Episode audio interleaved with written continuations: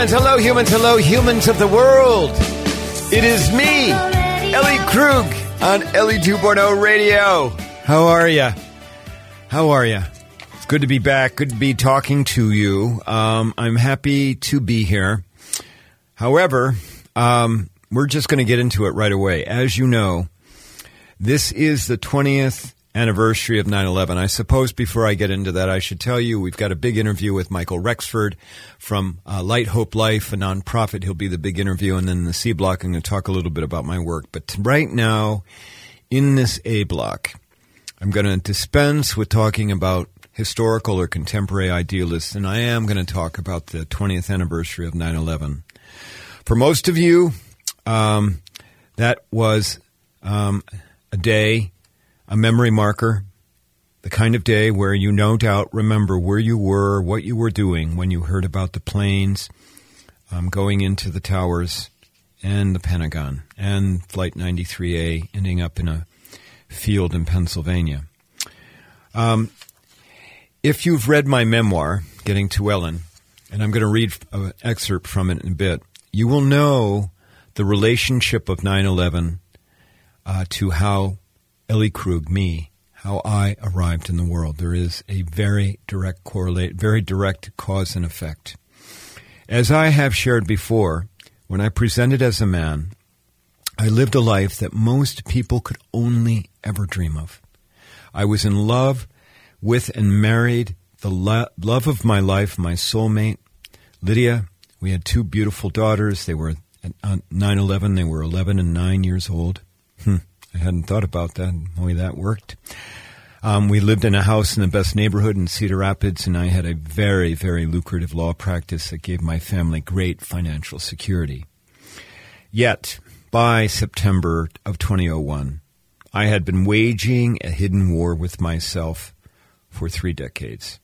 I had had, by then, by September of 2001, there were these great, horrible gut tugs and pulls that kept showing up, telling me that I wasn't a heterosexual man. Those pulls and tugs were telling me that I had to go live my life as the true me, a woman who was attracted to men. However, I knew that if the true me ever came out, I knew that I would lose everything that I just listed for you. And so what I was doing as of September of 2001 was I was day in and day out, hourly suppressing my true identity. Um, and I, I, did that not by myself. I went and, and started getting therapy back in the early 90s to help keep the lid on everything. Um, and, and, and, and I, I did not want to hurt everyone in my life, and I did not want to upend my life. I tried, I was working very hard to stay a man, and one of the ways I suppressed was to remind myself of how much I love my family. Sometimes that meant spending special time with my kids. So, as it turned out, on the weekend before 9 11, you may recall that 9 11 was a Tuesday. It happened on a Tuesday. On the weekend before, on the Friday of that weekend, I drove into Chicago with my youngest daughter, Lily. Um, she was nine at the time, and the plan was to go see the Cubs play. It was our very first time of going. She wanted to go see a professional baseball game. It was the very first time we'd ever done that. Um, and we went into Chicago on a Friday night, as I said, and you know, and stayed at the Drake Hotel, nice hotel. Went unpacked and went to the Cheesecake Factory, which was kind of a tradition when we went into Chicago because the family had been to Chicago before had this wonderful meal at the Cheesecake Factory, and then we w- walked along the Magnificent Mile. The next day, Lily and I got up early and took an elevator to the top of the John Hancock Tower. Um, now, you may, you may know that John Hancock Tower in downtown Chicago is 100 stories tall. It was a glorious, cloudless September morning, and Lily and I looked out at the world from the observatory at the John Hancock, and I reminded myself at that very moment that that was the reward for me, the reward for me for staying the course, for staying as a man. Look at this wonderful moment you're having with your daughter. It's a glorious day. You're going to go see the Cubs. Oh my God, this is all because you've done the hard work of staying as a man. We went to the Cubs game and had a great time. And it was more reinforcement that I could never, ever possibly love myself more than my family. Three days later, on the exact same kind of a beautiful day that Lily and I had been in Chicago, standing in the observatory at John Hancock Tower. Three days later, 9 11 happened. I don't have enough time to talk about how that day unfolded for me. Suffice to say that it was gut wrenching for me, as I am sure it was for you. What I can share is that at some point I saw the images of people jumping from the towers, including an image of two people holding hands as they jumped. When I saw those in- images, I was instantly taken back to the Hancock Tower with Lily, and my mind raced to imagining that she and I were caught at the top of the tower and that we knew that we were going to die. And my God, could I do that? Could I grab Lily's hand and jump? That night, along with much of America, I was at church with Lydia and the two girls. We sat in the second pew from the uh, from the altar in the packed St. Matthew's Catholic Church. And now I'm going to read from my excerpt, an excerpt from my book about what happened in the church that night. This is on page 120 in a chapter titled Seat 13a. Somewhere around the third refrain of what was going on after the homily, my gut hijacked my brain and heart. I stopped listening and again imagined. This time I was on Flight 11, one of the two planes that originated in Boston. It was easy to fall into. I had taken several early morning cross country flights when I lived in Boston. I pictured myself in seat 13A, a window seat. I heard the mechanical rrr of, fla- of wing flaps as they took hold against the city sky. The terrorist pilot adjusting altitude. I pressed against the seat as the jet's engines revved. There were a thousand office buildings now, their shadow blanking smaller structures. In the distance, I could see the two towers, the tallest of the tall, obvious targets. In my mind's eye, I looked down at Manhattan streets and spied ant people and city bus specks, knowing I was about to die. My heart tried to pull me back from this imagining. Please stop it. I beg you. I couldn't. My gut was at the controls. I huddled in seat 13A, crazy with fear, thinking last thoughts and flash, flashing heartache wrapped memories. I thought of Lydia for sure. There was Emily and Lily, too, my daughters. Mark and Jackie popped into my head, my brother and sisters. And Thap, my best friend. Yes, of course, dear Thap. Then, completely out of left field, there it was, my final just before you die thought. You coward. You effing coward. You're going to die without ever getting to be yourself, your true self. Coward? G.D. right. Kneeling now, a mechanical Catholic movement, my stomach churned. I couldn't get off that plane. I couldn't avoid being murdered. American Airlines aluminum blasted into New York City steel. A flash of bright light and a zillion degree heat. Blackness. Last chance lost. I turned to see Lydia wrapped around Emily and Lily. You're a coward. I thought of my love for the girls of Knollwood. How could I ever put myself above you? No, never. I tried to focus on Father Christopher. He held the Eucharist aloft. He called on us to believe that it was the body of Christ. My faith in that, as well as in anything else intangible, had vanished long ago. I'll be honest, the only body I thought of at that moment was my body as it vaporized along with everything else on Flight 11. You're a coward. My terminal thinking, call it final enlightenment maybe, continued. Unless you do something radical, you're going to miss your only chance to live as you. For once, love yourself. Stop being afraid. Otherwise, you really will die. A hundred thousand times before 9 11, I had told myself, you need your own life. I hadn't ever linked the mantra to the idea that I might die without ever getting to be me. The sacrifice of 3,000 innocents instantly taught me one crucial thing. Unless I did something to change my life, I'd never be me. It didn't matter that I barely knew who or what me was. Whoever it was needed to crawl into the light. She had been in the shadows long enough. It was that night, 9 11, at St. Matthew's Catholic Church, where I decided that I was done suppressing my true identity. It was right there in that Mass where I turned to my wife, and we, she had been crying and I had been crying, but now I was crying different tears because at that moment I started crying for her and my daughters because I knew that I was going to hurt them.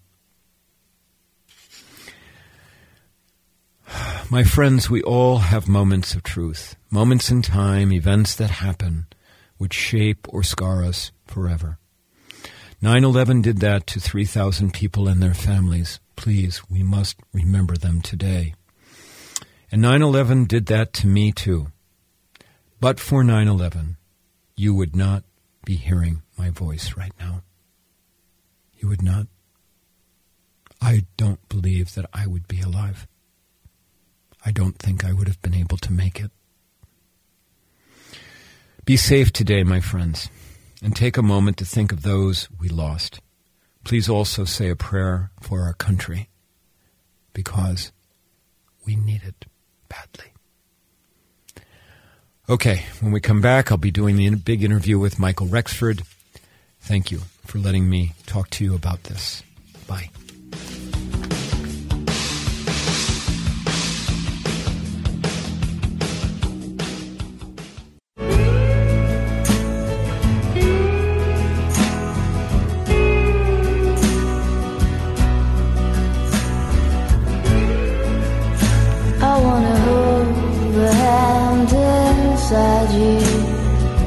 Back. Ellie 2.0 radio on AM 950. Now, for the big interview, I have Michael Rexford on the line. Uh, longtime listeners may recall Michael's name because he was on the show back in November of 2019, just a couple of months before we started to dive into the pandemic. And he was on at that time to talk about his uh, nonprofit and foundation, Light Hope Life we're going to bring him. We're bringing him back today to talk about it because Michael uh, is both. He is he is both a lawyer. Um, he is a philanthropist. He is a foundation nonprofit creator. And most importantly, for purposes of this show, he is an idealist. Michael, welcome back to Ellie 2.0 Radio. How are you? I'm doing great. Thank you for having me back. It's an honor and a joy to be with you. Oh, Michael, that's just so great. And you're you're out in Los Angeles. Um, I am. You know, and uh, and and and and in that capacity of you being out in Los Angeles, you've gotten a take on the world and you know, kind of you know around the entertainment world and some other things. Can you remind the audience what Light Hope Life is about? Okay and talk sure. about some of the challenges you've had with the foundation, the nonprofit since the pandemic set in. And then, and then we're going to talk about the mission, which is around trauma, around suicide prevention and things like that. And, and then we've got some, you know, we've got some very current trauma going on and we want to talk about that. So go ahead, Michael. Absolutely. Thank you. Um, I started the foundation in the spring of 2016 uh, after I had recognized that um, really immediately following the suicide of Robin Williams in August of 2014, and, and a lot of the dialogue that had happening out in the world, um, things such as you know what did he have to be depressed about type thing, um, which I, I read someone online responding to by saying that's like asking what there is to have heart disease about, um, which I thought really highlighted the the disconnect that that um, right. exists in our world. Uh, that mental illness and you know suicidal ideation does not follow rational linear kind of lines and and and because I had a history as a volunteer suicide prevention hotline counselor, I had training and experience talking to people who were in crisis, people who were suicidal, and recognized it as an opportunity for me to create a an organization that primarily teaches people how to talk to someone in crisis because we in American society and probably the greater world uh, are generally trained and and taught as we grow up not to be nosy, not to be intrusive, and to give people their space. And what that means then is that when we in the everyday walking around world experience mental health struggles, challenges of whatever kind, um, we then don't know how to talk about it. Right. And and isolation is one of the worst things that someone who's struggling or in crisis can experience. So, I mean, the real, you know, and this is right on. You, you, uh, you and I, we should let the audience know know each other because you went through my gray area thinking training. I came out to uh, the law firm you were at at the time and did that training.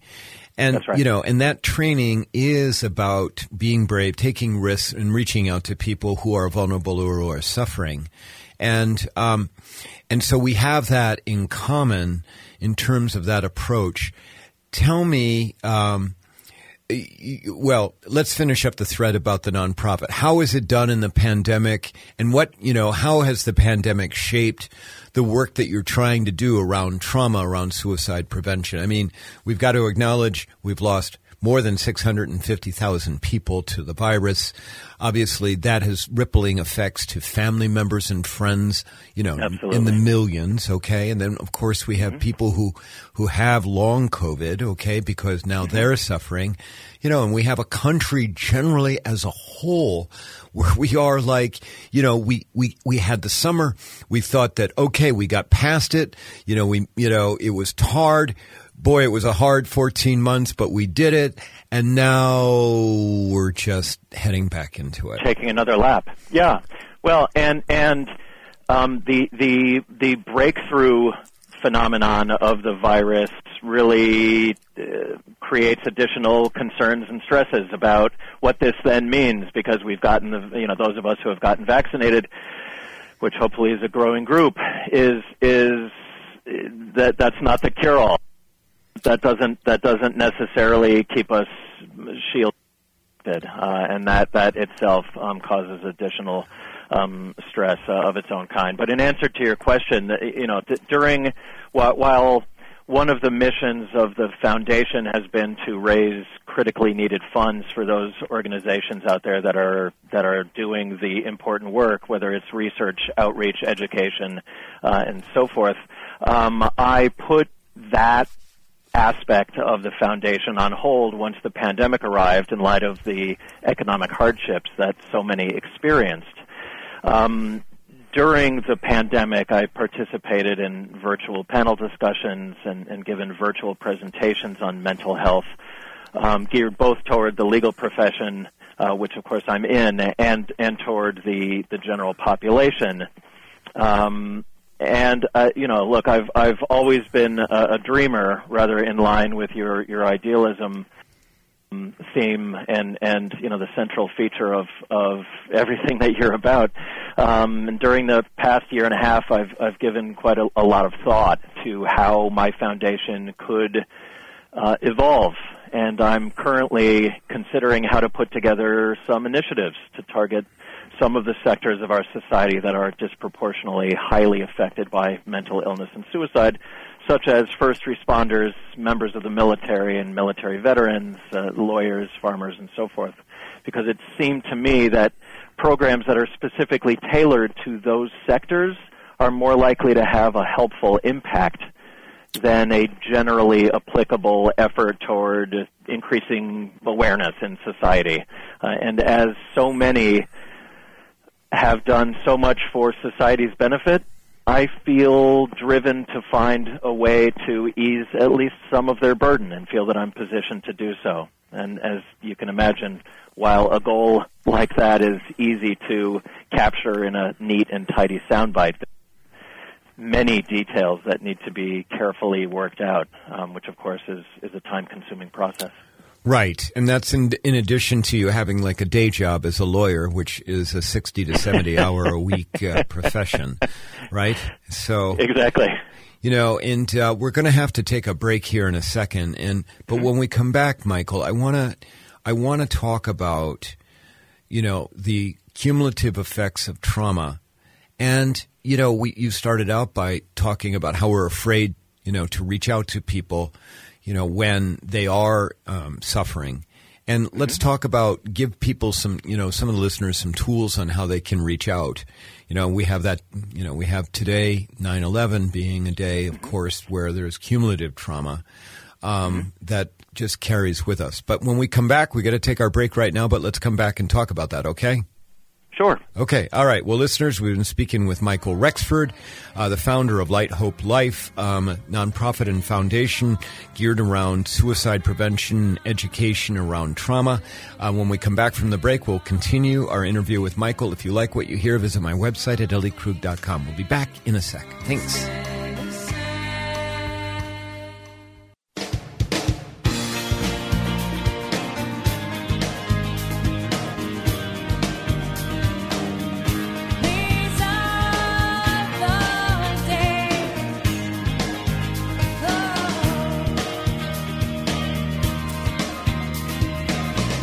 And we're back.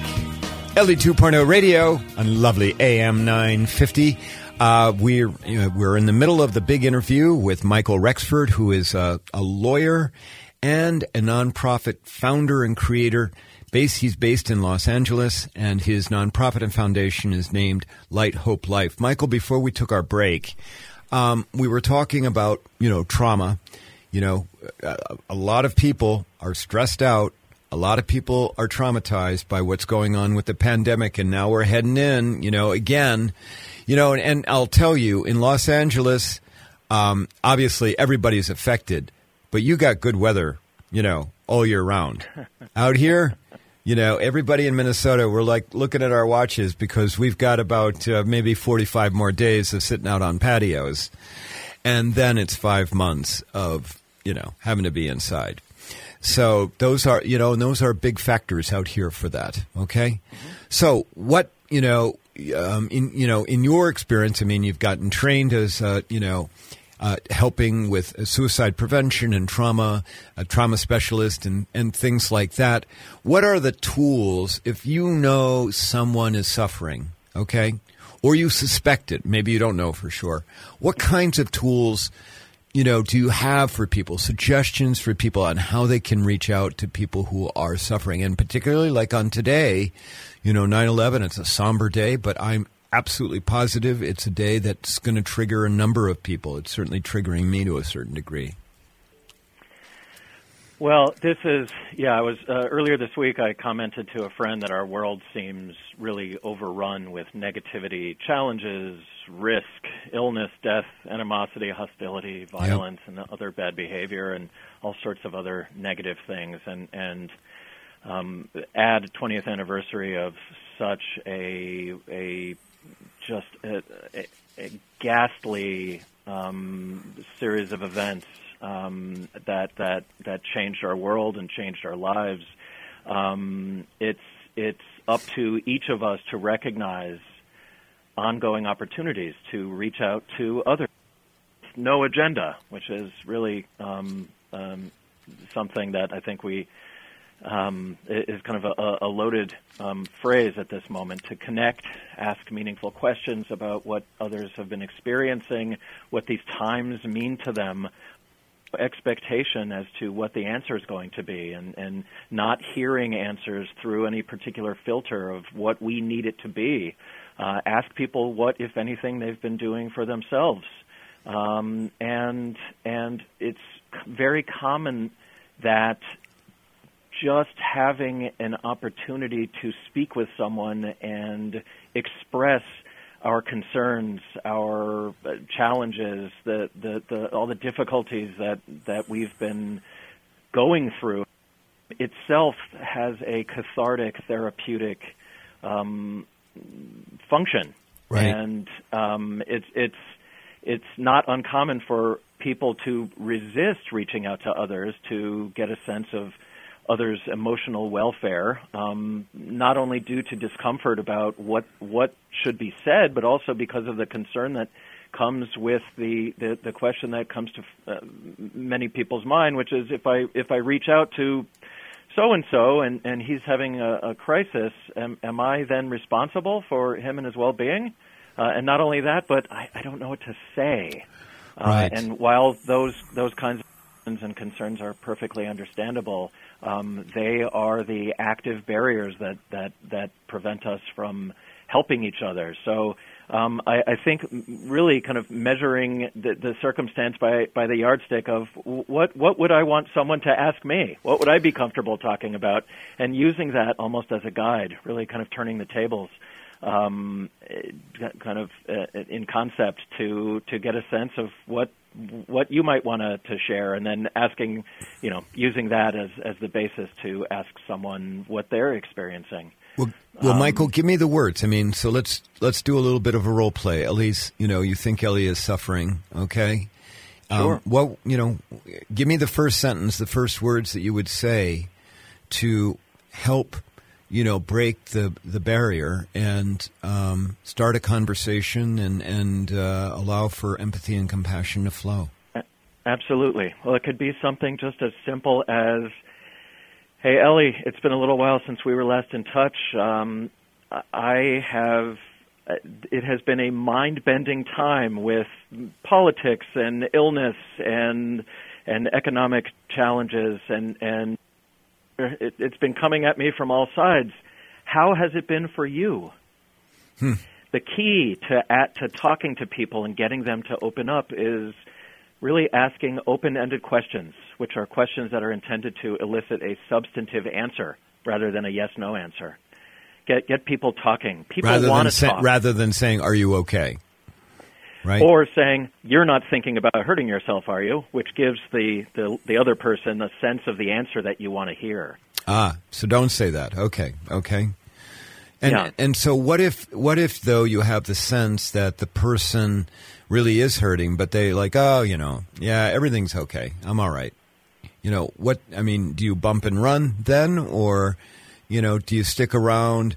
Maybe have a change the topic, but then double back uh, again yeah, to how well, they're it, doing. It, one of the it's a great question. One of the one of the the factors that that makes this whole area so challenging is that cr- crises and day-to-day life challenges frequently take a believable amount of energy. right. Uh, and and and you have to almost kind of you you just have to go there and and and nudge a little. Not not saying be intrusive. People have a right to privacy, of course, but frequently when people are struggling, they want to talk. And but people also have a um, kind of an, an, instinctive um, reaction of uh, you have things going on, and and that itself. Um, you can kind of set, push that aside, set that aside, and say, "No, it's a, I'm I'm really interested to know," uh, and Ah. it shows a genuine caring. And when there is a genuine caring and and a perceived safe space in which to share whatever it is that's been burdening you, um, that's when a lot of a lot of information can can can be expressed. And, Well, and uh, once yep. you have that, you can take that where it goes. Well, I'm, I love the phrase. I'm interested to know. You know, trust me. Yeah. I'm really interested to know. Yeah, I love that phrase. You know, Michael, my listeners will remember this. My longtime listeners will remember that one of my tactics. There's quotation marks around that phrase because my heart is always compassionate. Um, is to write letters or notes to people. Um, because I'm a huge believer that if you receive, and not like emails or text, you know, like pen to paper, that when you receive that, it's special because we don't usually get those anymore. And, and there's something that you can hold on to and you can keep coming back to them. And so if you write the words down, even, I'm, I'm asking for your opinion, you know, I'm interested in hearing how you're doing. If you write those words down, don't you think that they have even a more profound effect? Well, it shows a genuine effort. It's not, you know, we live in a in a digital world and a digital society, Yep, and yep. so taking that extra personal step. I mean, when I changed firms earlier this year, you very kindly sent me a congratulatory note um, which uh, was very touching and and and uh, uh, appreciated. Um, so I, I I completely share your your your view of that. Um, but you know, it may be potentially a combination of that type of personal touch together with uh, I let let's I'd like to schedule a time to talk with you at, at, at your convenience. And again, sometimes negative thinking uh, or or or you know various types of, of emotional challenge um, create a, a a negative lens through which the world is viewed. Uh, it frequently requires the the person who's trying to help to do more of the effort. And Right. if you don't get a response to to that, just putting a call in at some point. Um, and you know, again, recognizing that that mental health challenges frequently sap people of of energy. But I've I've always been a big believer in the in the idea of a a candle losing nothing by lighting another candle. Oh, I love that. So, Michael, we've got just a couple of minutes left. Um, you know, uh, talk to us about how you became so idealistic. I know that, you know, um, as you talked about when we had you on uh, nearly two years ago, you had a very serious health crisis that made you think about dying um, back in the 90s. Um, talk about how that may have shaped you and what else shaped you to do. I mean, listen, you're in LA, you're in a big law firm, you can make a lot of money, you know, and you could just do that. Buy yourself toys, have a nice lifestyle, all of that stuff, and enjoy the trappings of what comes with a very successful career. But instead, you've decided not to do that. I mean, I'm sure you're doing fine, but you, you you're also spending a whole lot of time and you know and and and and en- energy and emotional energy to do this. Why? Why are you so idealistic? I have, uh, m well, my idealism really stems from a combination of my late beloved mother's lifelong showing of resilience and hope, strength, and, and drive to help others while experiencing and struggling with the, the countless incredibly difficult physical and emotional effects of post polio syndrome, which she contracted as a toddler in the mid 40s. Um, she was uh, uh, uh, walked for March of Dimes and was just always helping others. Uh, and I I watched her do that throughout her life.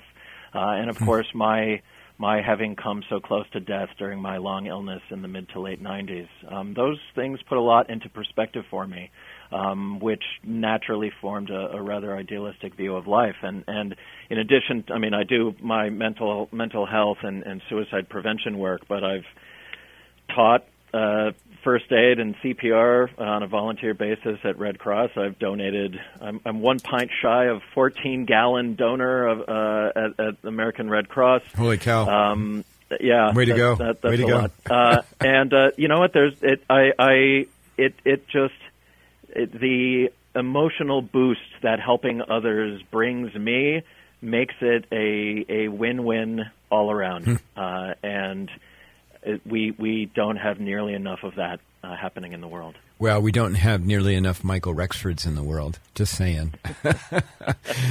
Michael, we've got to go, but I just really want to thank you so very much for being on my show again. I wish you the best with uh, Light Hope Life, um, and I wish you the best as you go forward. You are a wonderful role model for our profession, legal profession. You know, and, and, and just as you go out and, and talk about what you do and things, it inspires people and tells them it's okay to do this. So thanks. Thanks for all that you do Um, in the world. I'm grateful for this uh, opportunity. Uh, thank you. Okay. All right. Well, listeners, we've been speaking with Michael Rexford, an, an attorney and the founder of Light Hope Life out in Los Angeles. Um, if you want to learn more, just Google Light Hope Life and you'll be able to find out about the organization. If uh, you like me, visit my website at elliekrug.com. I'll be back in a second for the C Block. Thanks.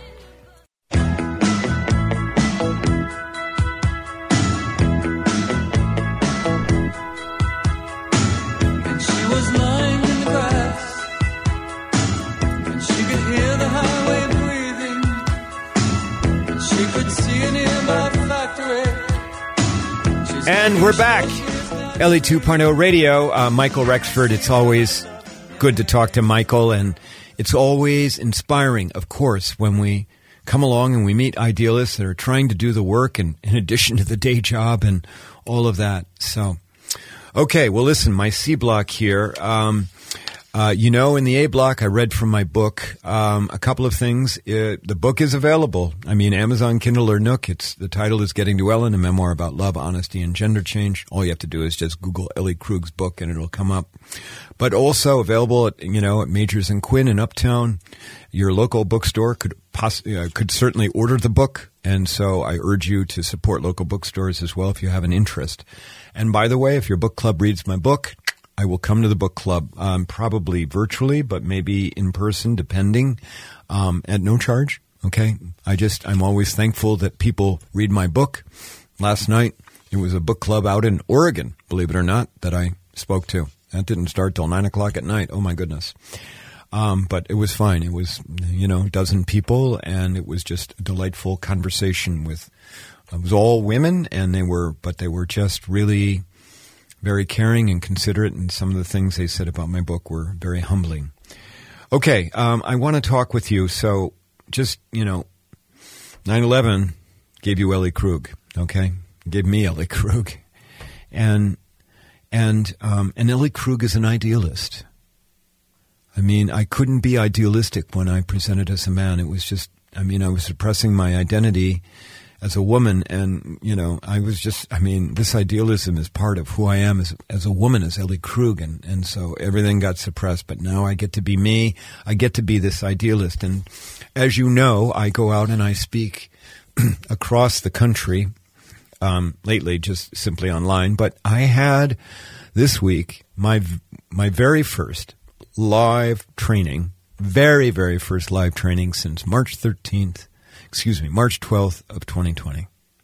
Very first live training.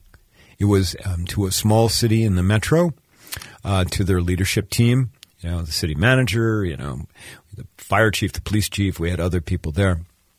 And going into it, and I'm not going to name the city um, out of confidentiality concerns, but um, uh, but going into it, I had, you know, I have the, the HR person and I um, had been communicating about things getting set up and all that, and she had let me know that that one of the one of the leaders on her team was not happy about coming to the training, and that that leader, you know, had said, you know, essentially didn't want to come, but the training was mandatory, so people had to go, and so this leader, you know, this person, department head, let's just say that, um, had to go, but I knew who it was, and. Um, and uh, during the training, you know, I, I engaged that person a little bit. I, you know, we went into the training and I said, you know, some of you may not be happy about being here, you know, but I'm not here to shame anybody. I'm not here to guilt anybody. That's not what this is about. We're all on a journey together. And then I said, by the way, if you have children or grandchildren, this is important to them, you know, because the things we're going to talk about is what, I mean, they're being taught this in, in you know, middle school, the concepts that I'm going to share with you.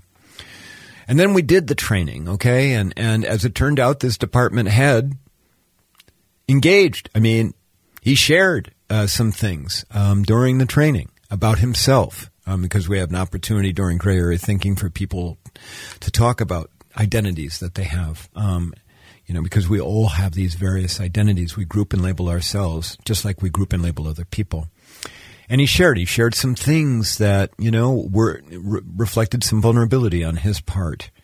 You know and as i'm doing the training i'm watching you know i'm like trying to see how this guy's doing. He's smiling and all that. Well my uh, contact um, at the city the hr person sent me an email um, uh, yesterday. And uh, because i I reached out and I said, you know, here's here's the here's the invoice, okay, from my work. And by the way, how did you know how did people like it, and have you heard anything? And she came back and, and told me that, you know, this uh, person had actually um, had actually said uh, he had he'd come to her after the training and said he liked it. It wasn't at all what he had expected, and so he found it of value. And I've got to tell you, for me, the idealist, the person trying to change the world, the person trying to grab minds that might be hesitant or reluctant or uh, you know opposing to the concepts about how we need to have compassion for each other. For me to hear, read that, it just made my day. It did. Because it's about moving the needle. It's about rippling to humans. Because if I ripple to someone, there's a chance that they're going to ripple to someone else, and so forth and so on. That's the idealist in me, who believes all of that is possible. And you know, I, I do need Michael. When we did the interview, he talked about how there's so much negativity and all of that. There is. But I continue to subscribe to the theory that 98% of all people have good empathetic hearts. 2% total sociopath. I know. You've heard me say this now probably a dozen times in the last year and a half or so. Um, but I do. I believe that the vast, vast, vast majority of humans are good. It's just that many are afraid. And when fear dictates our behavior, we do things that we otherwise ordinarily would not do. So, um, you know, um, I believe that we can get past what divides us. It's just that it's going to take us facing our fears, taking risks, and going forward. And even though it's bumpy and uncomfortable, all of that stuff, sometimes, very often, there's a payoff on the other end. Like, hey, that wasn't nearly as bad as I expected it to be. And I think I might have learned something. You know, I don't think we can ask of anything more than that of humans. So, that's my success story for the week. Um, stay tuned. I'm trying my best to push the envelope, move the needle. I am. I am trying my best. And again, without 9 11, that horrible, horrible day, I wouldn't be here doing that work. So, some things do ripple in a positive way. All right, everyone. Well, listen, I hope that you have enjoyed this show. I hope that I did not depress you too much with um, the first segment of the show, but, you know, it is a somber day. I hope that you go forward today and that today is a good day for you. And in the week between now and when we talk next, go out and try and make the world a better place. A big thanks to my producer, Patrick, who is doing a great job, having to do a little math today. Um, and a big thanks to all of you for tuning in every week. Tell others about this show, please. Um, I'd love for more and more people to hear about this work and about the guests that we bring on. And go out and make it a good week. Take care and be well. Bye, my friends.